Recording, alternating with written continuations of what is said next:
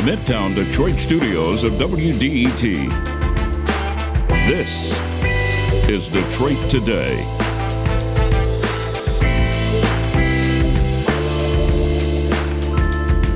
Carl Levin went from the Detroit City Council to the U.S. Senate, a leap that led to the longest Senate career in Michigan history.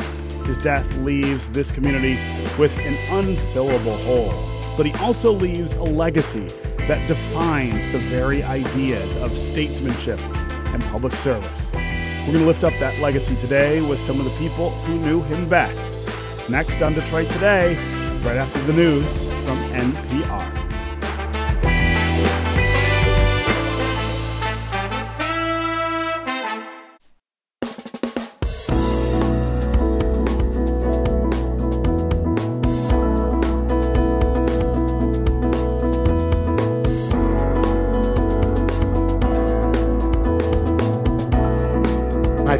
Friends, and those of you with whom I serve, know how much I love the Senate and that I will love my work until my last day here, and that I will leave here with unabashed confidence in the Senate's ability to weather storms and to meet the nation's needs.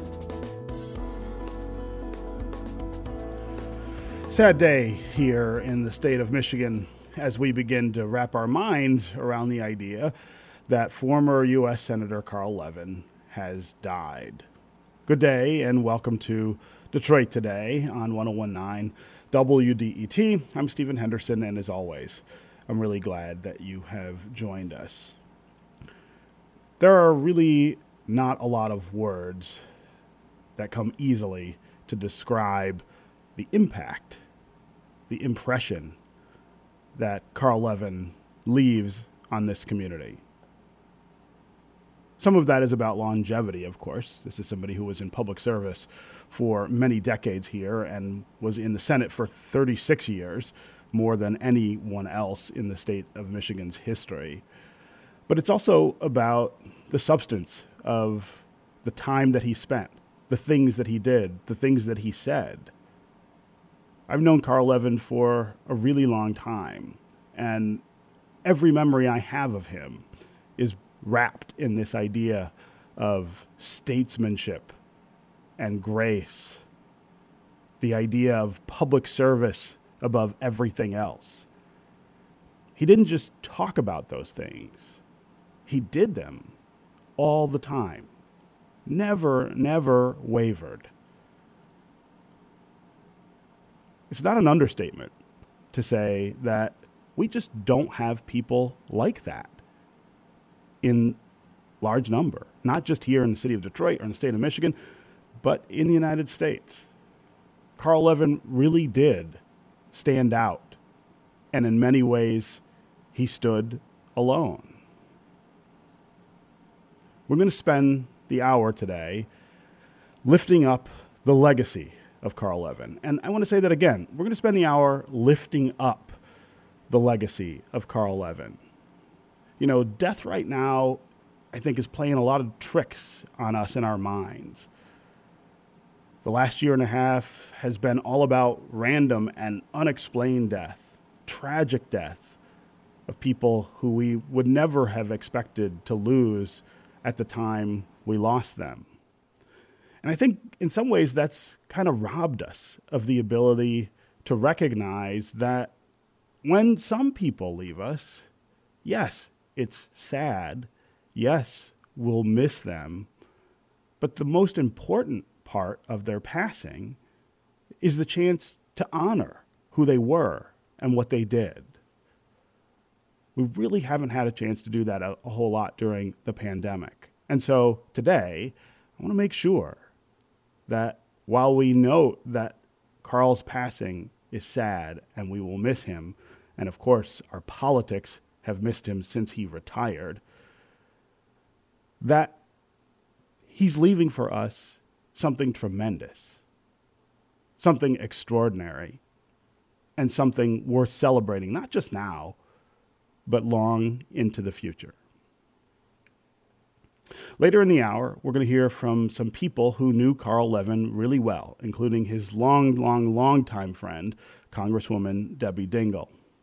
But first, I spoke with Carl last in March, right here on this show, about his new memoir titled Getting to the Heart of the Matter My 36 Years in the Senate.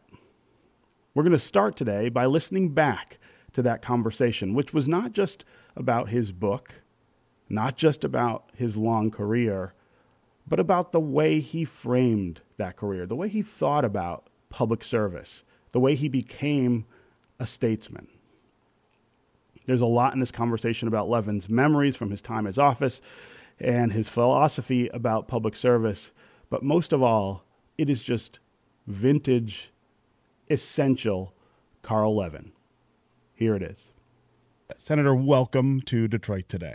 Well, Stephen, it's always great to be with you and to have known you all these years. Yes. Let's talk about that the that transition you made from the Detroit City Council to the US Senate. That's an incredible that's an incredible jump. It's something we wouldn't see happen today in politics, I don't think. But but talk about what made you run for the US Senate. You were the president of the Detroit City Council. Uh, why did you decide that Washington was where you wanted to be? Well, I had a lot a lot of people that were urging me to run, uh, feeling that my uh, experience in government, uh, even though it was a local level, uh, would be uh, a contribution to the uh, legislative process and to the nation, hopefully. I had learned a lot of lessons on the city council, which uh, I found very, very useful in Washington. And there was a number of people who uh, thought I could take those lessons and make a contribution, and including my wife Barbara and uh, a number of other good friends. And uh, when you got to uh, the Senate, uh, you you couldn't have known then how much influence you'd have over the chamber. You couldn't have known you'd stay for for 36 years. Give us give me a sense of those early years and how you decided to kind of frame out the time that you would have in the in the U.S. Senate? Well, I made uh, a couple basic decisions uh, early on in the in the Senate. Uh, first of all, I uh, decided I would get involved in, in oversight work, investigations of the shortfalls of our society, uh, including shortfalls of uh, the big banks and Wall Street, also the corporations that had been avoiding paying taxes uh, through various kinds of gimmicks, the most profitable corporations. There's a huge tax and wealth gap in this country. And I wanted people to, in government and out of government, to be uh, held accountable and to hopefully uh, be pushed in the right direction to do some good for the for the public, for the community, not just uh, for their own pocketbooks. I also made a decision to, uh, and so the, the bottom line there is that there was a subcommittee that was offered to me that was an oversight subcommittee when I first got to Washington, and I decided to take that offer from one of my colleagues um, instead of a couple other uh, chairman who wanted me to join their committees. But what I also wanted to do is to uh, learn something about the military and the armed services because uh, I had not served uh, in uniform, and I wanted to learn a lot more because the issues of of war and peace, how we spend our dollars, how we maintain our security, uh, how we support our military uh, where they uh, are doing important things in terms of hopefully uh, spreading our values around the world and protecting our security.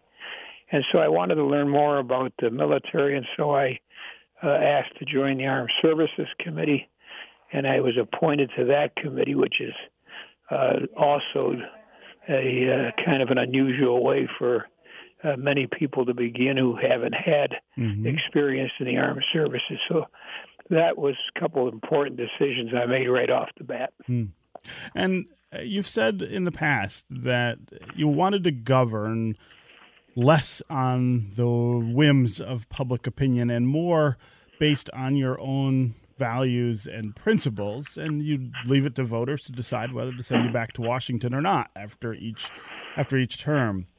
They did uh, many times, but that approach to governing seems really rare, if not non-existent today. Uh, how important do you think it was to your success that you took that approach uh, and, and decided to serve the constituents in that way?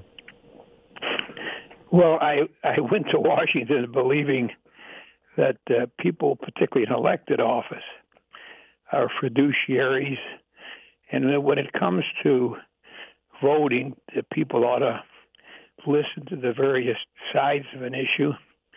Uh, they ought to not be arrogant and decide that they're going to, you know, ignore what uh, others think and what others have written about and studied but to kind of get uh, be aware of the pros and cons of issues. But then when it comes to voting, to do what is best for your people, whether or not it's popular. Uh, I'm not a populist. I don't uh, think that the responsible the responsibility of elected officials who vote uh, is to uh, hold their finger up to the wind and see which way it's blowing, or to take public opinion polls. Public opinion obviously is important, but it's more important, I think, for people who vote on issues to vote for what they believe is best for their people, even though it might be unpopular. I'm sorry, even though yeah, even though that vote might be unpopular at the time, and I, I carried that uh, belief uh, to Washington. I cast a number of very unpopular votes. At the time, I voted against the Bush. Uh, the first, I voted against the Reagan tax cut, mm-hmm. which I thought favored wealthy people, and then the uh, first Bush uh, tax cut, I thought also had that same problem. And I willing to look at the obviously the tax burden that middle income people have uh, and lower income people have and try to reduce the burden. But I'm not willing to reduce taxes for wealthy people just to give them uh, greater uh, greater wealth than they already have. So that's uh, you know I, I just uh, I believe that that's the responsibility. It's a, what I call a fiduciary duty uh, to uh, represent people in that manner. And I survived a number of uh, unpopular votes. Mm-hmm. I voted against the Iraq War, mm-hmm. which was very popular. Believe it or not, now people realize what a, a lot of people realize what a mistake it was, mm-hmm. uh, particularly with the second Bush uh, war, where he invaded essentially Iraq and took uh, took over the country in many many ways and we've paid the price in a lot of ways for that decision. Yeah, yeah. Um, you also uh, developed a reputation as somebody who could work and did work across the aisle. That uh, you know, as progressive as uh, your politics were, you were able to compromise uh, a fair amount and and be able to work with uh, Republican colleagues.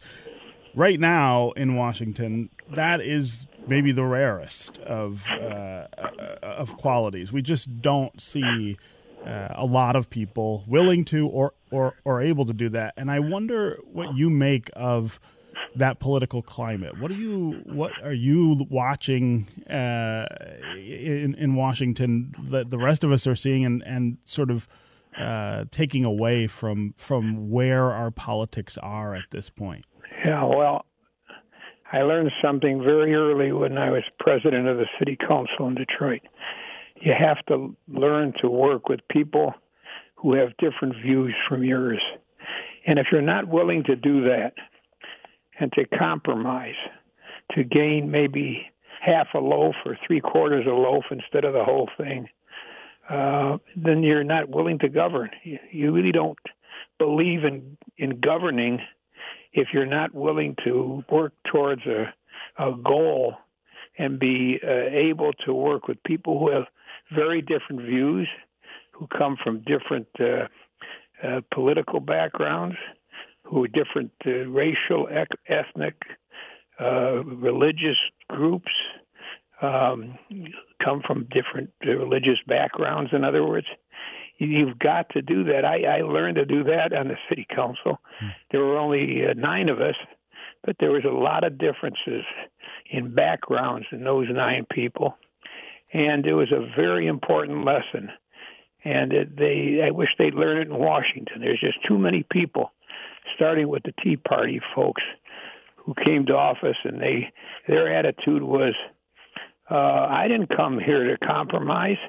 I came here to get my views enforced." Well, uh, that's we've seen the outcome of this it's reached a, just an absurd point now where there's some people who just simply they want to attack the other side. They want to make speeches about uh, the, what the, is they need to accomplish, but the speeches leave no room for working with other people to achieve a common goal. And I don't care if that common goal is health care or education, infrastructure, uh, beating the virus that we're now plagued with. Um, whatever the goal is, there's so many common goals that everybody, just almost 95% of the public, would agree with. That, that you ought to be able to find ways to take steps towards achieving those goals, mm. even though it's not exactly the way you, that you would do it if you were a dictator. Mm. Mm. So, so I am also very curious about uh, another debate that's taking place in the Senate right now, which is about the future of, of the filibuster. Uh, we had your nephew, Andy Levin, on the program a few weeks ago. He's a member of Congress now. Uh, and he was talking about how you and he disagree about uh, the future of the filibuster. He thinks it should go. Uh, he thinks it's it's uh, an impediment to, to, to good governing. Uh, I know as somebody who really cherishes the institution of the Senate and its traditions, you have a different view. Tell us tell us what that is. Well, first, uh, the filibuster is not the reason for the gridlock. The the reason for the gridlock is that the people who are putting forth a proposal like the ones that Andy and I believe in mm-hmm. are uh, are pushing it. First of all, they're not going to succeed because the filibuster is not going to be ended. But that's in a way secondary. They're they're they're, they're saying the the words, "Get rid of the filibuster," but they're not willing to push the people who are threatening to filibuster to actually go out and filibuster. Force them to do it. It's mm. inconvenient to force the the people who threaten to filibuster to just go ahead and do it. But it's it's vital that if people threaten to filibuster, that they shouldn't just uh, get their way. They shouldn't just be say, okay, we won't do we we won't go there and try to get that done. And that's what's happened too often is there people who simply threaten to filibuster, uh, get away with it. Mm-hmm. They're not forced to filibuster. To actually do it. Yeah. Actually do it. And, and let me tell you the reason, and I tried this when I was there. I voted against the so-called nuclear option, which uh, violated the rules in order to uh, put in place a, a rule which would allow majority vote on judges look what we ended up with a couple of Supreme Court judges mm-hmm. that never would have been confirmed by the Senate if the people who uh, were pushing those judges were forced to filibuster because they did not have uh, 60 votes to uh, to confirm those judges. So the the the product of the way in which the filibuster was um, eliminated uh, relative just to judges, not to legislation. But the product was what we saw in the Supreme Court. So uh, just, I believe very strongly, and I argued at the time, make the filibusters filibuster. Make them take weekends. Let them stand up for weeks on end. They won't do it. Put them to the test. But unless you're willing, unless you're willing to actually force people who threatened to filibuster to filibuster, and then to simply say, "I want to get rid of the filibuster," uh, are just hollow words. Mm. It's it's not going to happen for a number of reasons, uh, but it also means that you're not willing to inconvenience yourself to have to at least have one of your members who oppose the filibuster to hang around to make sure that the people who are standing up for days in a row uh, don't try to pull off uh, tricks which would uh, uh, undermine the effort to force them to filibuster. Mm. And by the way, the filibuster, the presence of that possibility, is one of the only sources of compromise. Since you have to get 60 votes in order to overcome a filibuster, it has led to lots of compromises which otherwise would not take place because you got to reach to get those 60 votes, that supermajority. Yeah. yeah. Okay. The book is Getting to the Heart of the Matter My 36 Years in the Senate, written by Michigan's longest serving U.S. Senator, Carl Levin. Uh, Senator, it is always great to talk with you. Thanks so much for being with us. Stephen, thanks for your, your long service, too. Thank you. That was my conversation with former U.S. Senator Carl Levin from just March of this year. Levin died yesterday at the age of 87. We're going to take a quick break. When we come back, we're going to hear from a longtime friend of Carl Levin's, Congresswoman Debbie Dingell. We, of course, also want to hear from you. What are your memories of Senator Carl Levin and his 36 years in office serving Michigan in Washington? What do you think stands out when you think about his service in the Senate? Also, give us a call if you remember when Carl was president of the Detroit City Council back in the 1970s. As always, the number here on the phones is 313 577 1019. That's 313 577 1019. You can also go to Facebook or to Twitter and uh, put your comments there. We'll be right back with more Detroit Today.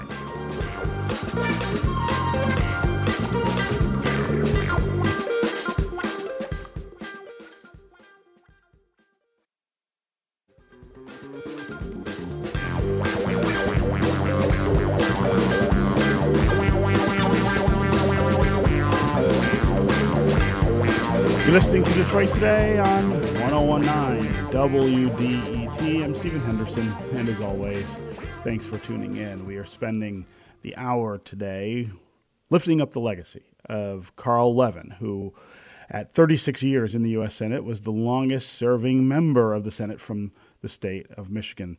He died yesterday at the age of 87.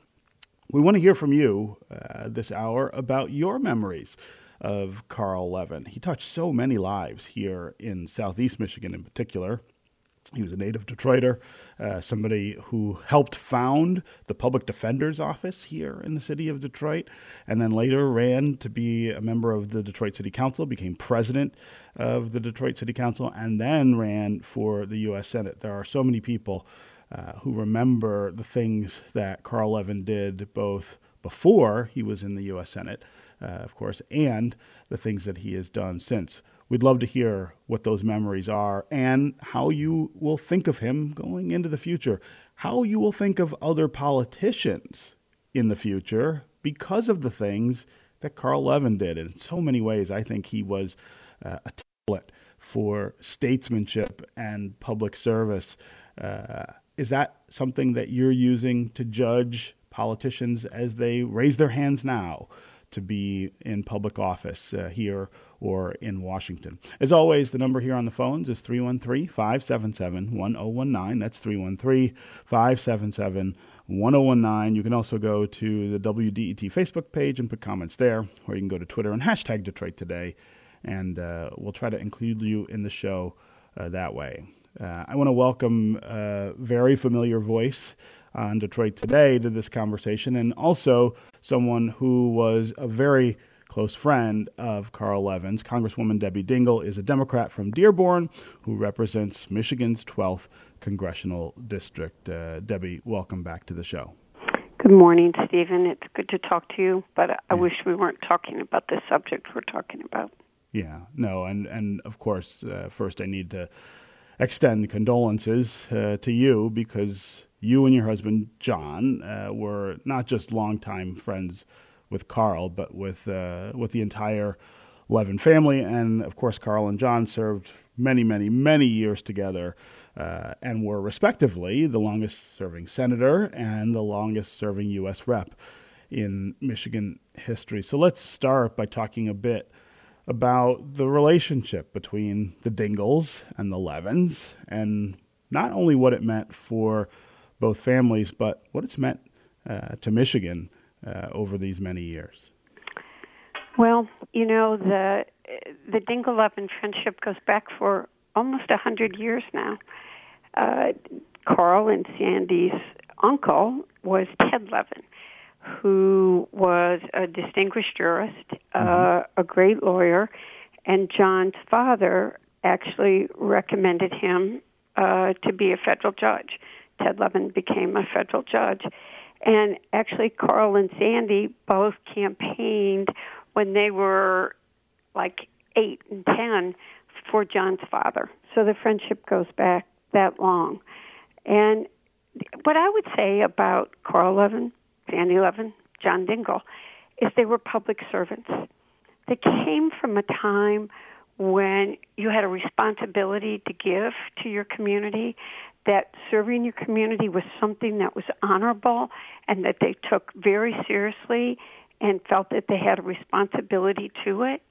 They weren't afraid to compromise. They talked to everybody, but they also stood up and knew what was right and stood up for what, what was right, no matter what the threats were, etc. I, I one day it was a lunch, and you know it was a history lesson, except lesson, but you were sitting there listening to real history. It was John and Carl and Damon Keith, and then uh, federal uh, Judge Levin too, who I don't believe uh, was related, but he had the water case. And these men started talking about the 50s and the 60s. I don't know that I was even born when some of these stories were happening, and they were talking about communism and the real threat of communism and civil rights and how, but standing up to uh, some of the things that were being said, how people were being threatened during the McCarthy days. And both the Levins and Dingells had had crosses burnt on their lawns. I, you, you, these are the things we read about in history books. They lived it, and yet they were never afraid to stand up for what was right. And I, I just remember the great friendship of John and Carl, who both worked on so many issues that impacted Michigan. I mean, Carl's fingerprints are all over the city of Detroit. He loved Detroit. He never forgot where he came from. He was a Detroiter all his life. From when he finished serving, he came home every weekend, and when he finished serving, came back, lived there, been at the Levin Center, still, uh, you know, still living in Detroit. And wanting to take those vacant buildings and turn them into something, working the riverfront, fighting to, for the TACOM Center in Warren, John and Carl working on uh, the, the Detroit River, the Great Lakes, the International Wildlife Refuge, the battlefield in Monroe, but up north too. I mean, they never stopped, and yet they were such down to earth Carl Levin was the most down to earth, humble man. I can remember his rumpled suits, my having to say, Carl, you've got a huge ketchup stain. And the glasses, the glasses at the end of his nose. Yeah, yeah. I mean, there, there, there are so many things about Carl that, uh, for me, were definitive in, in terms of the idea of public service and statesmanship.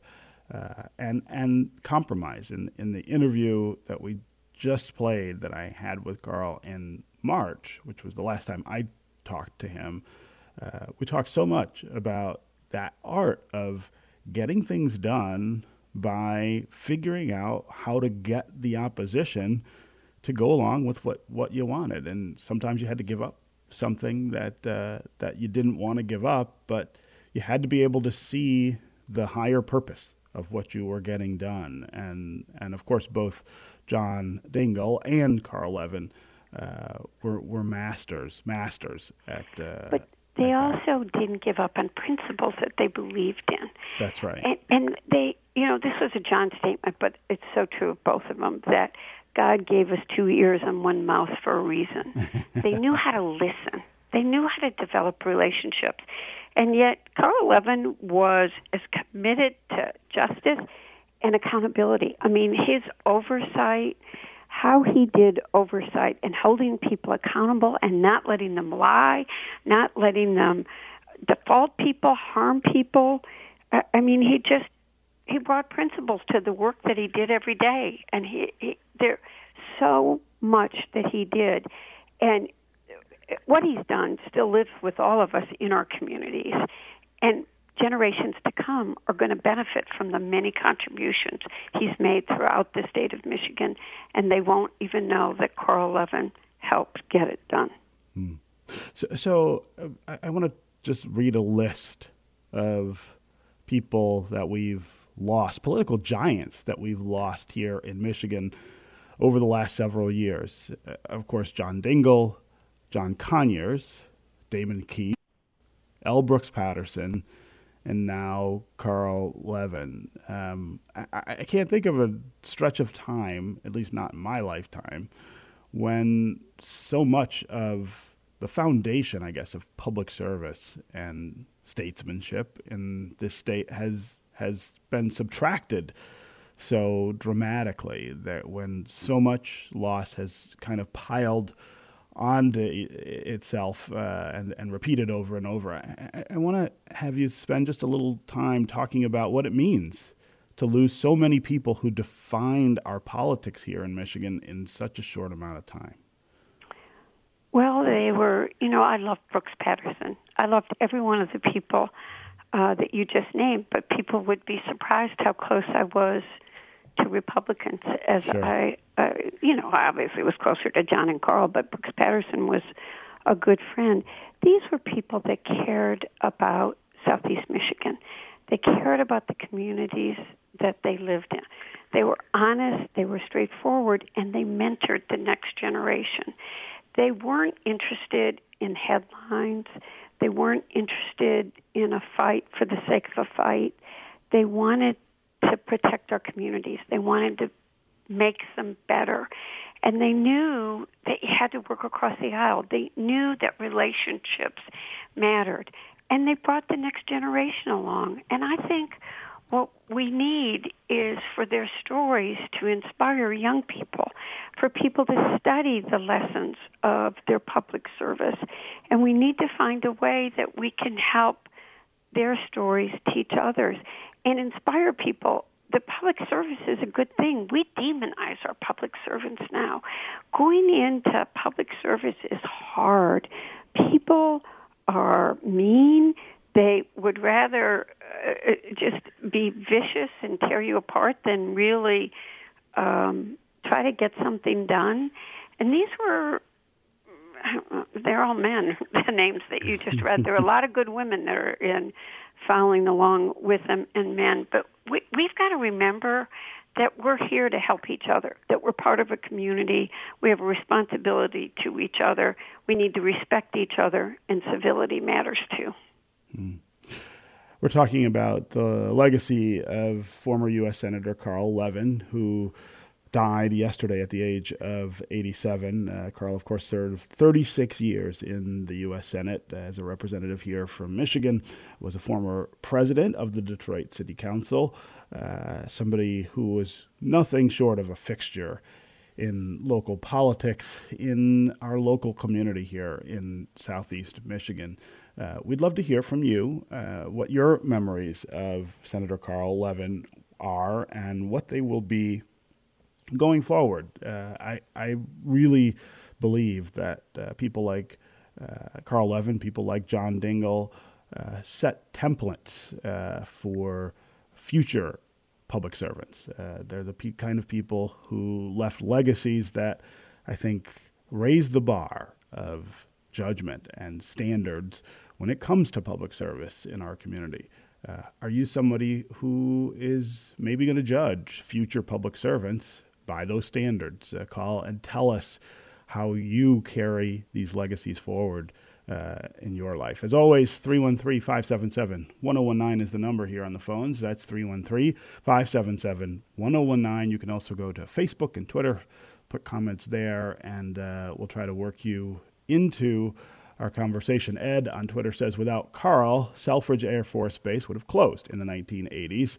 He got on the Military Appropriations uh, Committee and fought to keep it open. That is absolutely true. Tom on Twitter says, the first political campaign I ever worked on was Levin's in 74 or 76. Great man. Uh, let's go to the phones here. Let's go to Ed in Detroit. Ed, um, welcome to the a show. A sad day for all of us.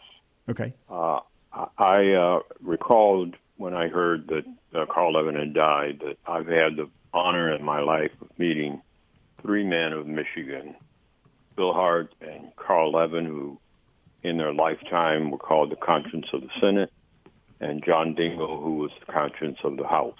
Hmm. Like Phil Hart and John Dingell, Carl Levin, through the way he lived his life and served the people of the city and the state and on our council and in the Senate demonstrated that public service is an honorable calling. May his memory remain evergreen. Hmm. Ed, uh, wonderful, wonderful words and uh, wonderful tribute. I uh, I really appreciate really appreciate you uh, calling and and sharing those sentiments, uh, Debbie. That those are the kind of words that I think I am going to hear a lot over the next few days and weeks about about Carl Levin. This is how people across the political spectrum and uh, across the geographic uh, territory of the state. I mean, this is how so many people think of of Carl Levin. He was just he was a man of principle. He but he was so real and so down to earth. He just was a great man. Michigan lost um, great man last night. Yeah. Okay, uh, Debbie Dingell. Uh, uh, actually, I'm going to go back to the phones here. I want to get Dave from Clinton Township into the into the conversation again. Dave, welcome to the show. Hi, uh, thank you. Hey. I love your show, and I love Carl Levin. Um, my wife and I were at the Joint Symphony Orchestra uh, in the balcony seats. Uh, I had had tickets for a few years, so I'd worked down to just about the the, the balcony, the first or second row of the balcony, and uh, it got to intermission, and I heard uh, uh, Sandy Levin and his and uh, uh, he he he he wasn't a congressman then. Uh, holler, hey Dave, what, what are you doing? And it was the Carl Levin family. Uh, the whole they were celebrating his birthday, and they came to the DSO. They were in the nosebleed seats, had to be 20, 20 rows above above the uh, the, the, the dress circle, um, and they were uh, they were they were having a celebration, and just like the Levin family and and most most of the the people that I admire, uh, he didn't use his he didn't use his authority to get the best seats in the House, which you know he could have done. A a United States senator. Uh, and and a congressman um, uh, sitting together with their family. There was eight or nine of them, the family all together, and wow. and and they they sat in the nosebleed seats and enjoyed the concert, uh, just like my wife and I did, and uh, they paid the they paid the the, the, the poor man's price, and I'll I'll, uh, I'll I'll never forget that. I've I've told told Andy that story, um, and and they forget. Uh, they're regular people, and they act right. like regular no, people. That, we're not used to that in the world we're in now. Uh, certainly not anymore, uh, Dave. And and that phrase "regular people" that's certainly how Carl and uh, and and how former Congressman Sander Levin, his brother, uh, think of themselves. Uh, uh, and and Debbie Dingell, I, I, know you know that that is a, a, sort of trademark of the Levin family. Nope, they are. Can't forget how much they love the Detroit Tigers either Mm-hmm. and they'd go to those Tiger games. They went and started going to baseball games as young kids, and there was no stronger supporter of the old Tiger Stadium than Carl Levin. So mm-hmm. you got to remember all of that too. There are a lot of good stories that make you smile. Yeah. Okay, Debbie Dingell. It is always great to talk with you. Of course, good this is a sad to you, occasion, especially about a man we both loved. Yeah, Thank you. Yeah. Okay, we're going to take another quick break, and when we come back, we are going to talk with Jim Townsend, who is the director of the Levin Center at the Wayne State University Law School. The Levin Center is a part of Carl Levin's legacy that I don't think a lot of people necessarily know a lot about. We're going to learn more about why he established that center, what it does, and what it will do now in the future, now that Carl Levin is no longer with us. Stay with us and stay with us on the phones. 313 577 1019 is the number here. Tell us your memories of Carl Levin and uh, the legacy that the Levin family leaves here in southeast Michigan. We'll be right back with more Detroit Today.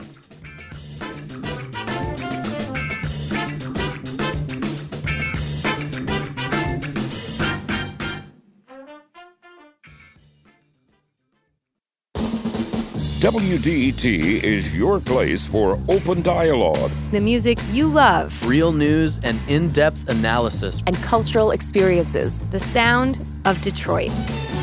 1019 WDET is your public radio station.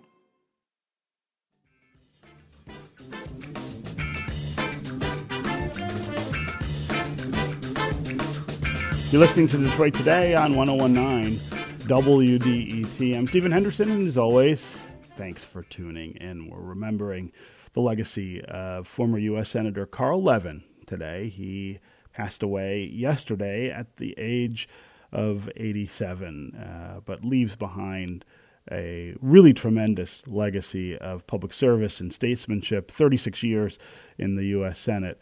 Uh, the record for someone serving in the U.S. Senate from the state of Michigan.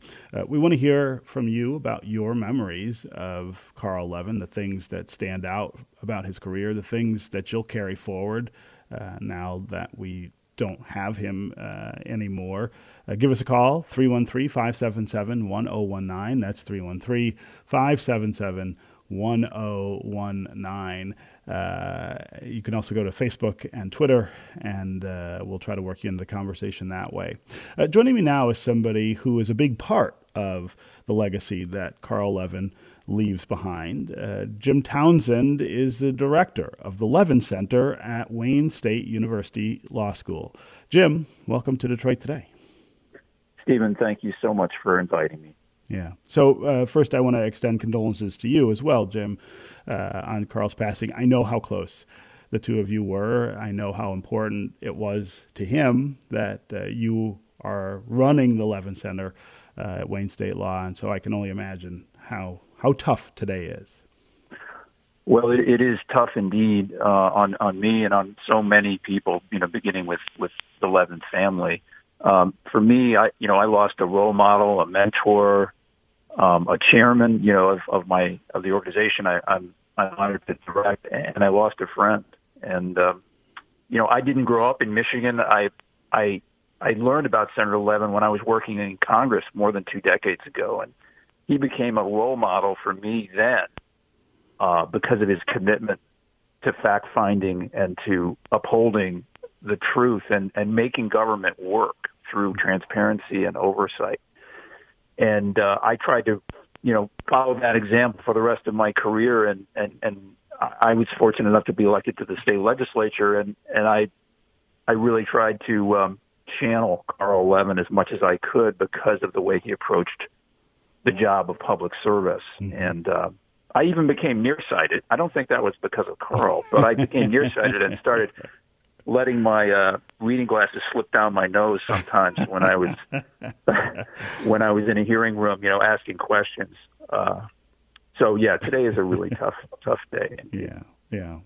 So so I want you to talk about the Levin Center at Wayne State Law and how important that part of Carl Levin's legacy was to him, and how important it is uh, to this community here in Southeast Michigan.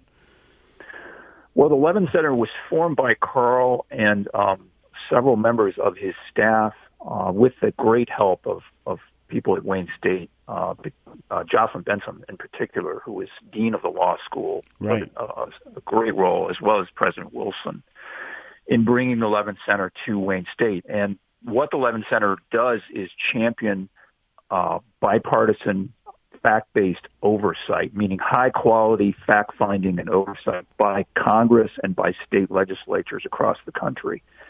And we do that by conducting workshops and doing research and advocacy, both to educate lawmakers about what their job is, which which is to educate the public and themselves about what's true about really important issues, um, but also to get the public to know that that something you said, Stephen, earlier, uh, that you know we should be looking at our political leaders and evaluating whether they're upholding the facts. Uh, and boy, these days, I, I mean, it's it's just urgent that that we carry on Senator Levin's legacy by all of us asking our political leaders, are you upholding, you know, I like to call it the fact-based public square, you know, the place where we go and hold political debates that are supposed to be based on a common set of facts. And that's really fallen apart in our country, as, as you know. And we really, we, we have to hold our, our elected leaders accountable because they're the ones yeah, things get put out on Facebook and, and Twitter and you know other media outlets, but it's when a member of Congress says something that's not true that it really takes off and becomes something that really damages our public our public square. Mm. And the only way we're going to stop that is is if people across the country start to evaluate and and hold accountable their elected leaders for upholding the truth. Yeah. Yeah. Uh, it's a it's a wonderful idea, right? Uh, the idea of trying to yank the trajectory of public service back to the idea of truth in a time when lying is not just pervasive, uh, but so powerfully convincing to so many people. Uh, the, the, the art of misinformation has really matured uh, tremendously uh, in the last in the last few years, especially. And the idea of setting up a center to say, "Hey, let's uh, let's make truth uh, sort of a paragon of the way that we we judge our public officials and and hold them accountable," is uh, is a, a, really remarkable uh, idea. Um, well, we're, we're, Stephen, thank you. We're so proud to to have established this in Detroit uh, we do have uh, a small operation in Washington D.C. as well. It does work with Congress, but but we're trying to do this around the country. So you know, in legislatures all over America, we're offering our, our assistance, and and what we do is we help these lawmakers uh, see that they have a duty to do good in-depth oversight, so that government is held accountable, and so that facts uh, are placed at the forefront of our debates. And yeah, we don't you know, we don't have to agree on every fact or every solution, certainly. But what Carl did in his career was work across the aisle on the process of gathering information and doing oversight.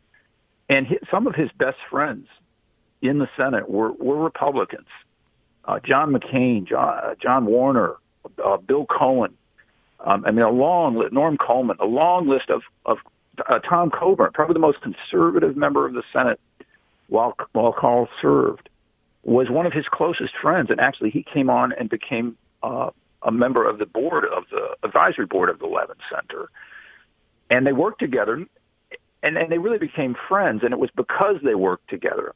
Um, you know, socializing and you know after hours is an important part of of politics, but what's most important really is is that you have a commitment to certain values and and, it, and it's those values that we're trying to uphold and uh, educate lawmakers about and educate the public about so that, again, as I said, when it's time to evaluate whether a public servant is really upholding and, and doing work that's in your interest, you look at whether that person's commentary, whether the things they say on the floor of the legislature uh, really hold up to scrutiny and are true. And if not, then you know, they should be held accountable for that. Yeah, yeah. Okay, uh, Jim, uh, I want to get a couple of calls in here. I know we're really uh, late on time. I always do this, and and uh, when we've got really emotional shows uh, going on. Um, Liz in Detroit, I, have only got a minute left, but I wanted to, to make sure we, we heard from you. Hello. Hi, Liz. Go ahead. Hi. Hi, yeah, I was um, a neighbor of of Carl's uh, a few years ago, and I remember just trying to balance um, not being too awestruck, but um, he he made it very easy, um, just very um, down to earth. Um, always had his Wayne State Law hat on, so I could always recognize him even from afar. I'd be like, "Oh, there's Carl!" if he was walking or coming home, even. Um, just a great family um, and just a great legacy. Yeah, yeah. No, Liz, I'm glad you called uh, and shared that story. Uh, I want to go to Gene in Detroit quickly. Gene, I've only got 30 seconds left. Uh, just wanted to mention, Stephen, what a great champion he was for fair housing and for the rights of affordable housing for people everywhere in America. And I hope we invoke that memory and think about that this weekend. Yeah, uh, amen, uh, Gene. He absolutely was one of the real champions for uh, fair and affordable housing. Uh, thank no you. question, no question. for your call. Okay, Jim Townsend, uh, head of the Levin Center. Thank you for joining us, and uh, thank you. Go forth and do this great work that Carl helped establish. Thank you so much. All right, that's going to do it for us today. I'll be back on Monday. Hope you will too. This is 1019 WDET, Detroit's NPR station, your connection to news, music, and conversation. We'll talk again tomorrow.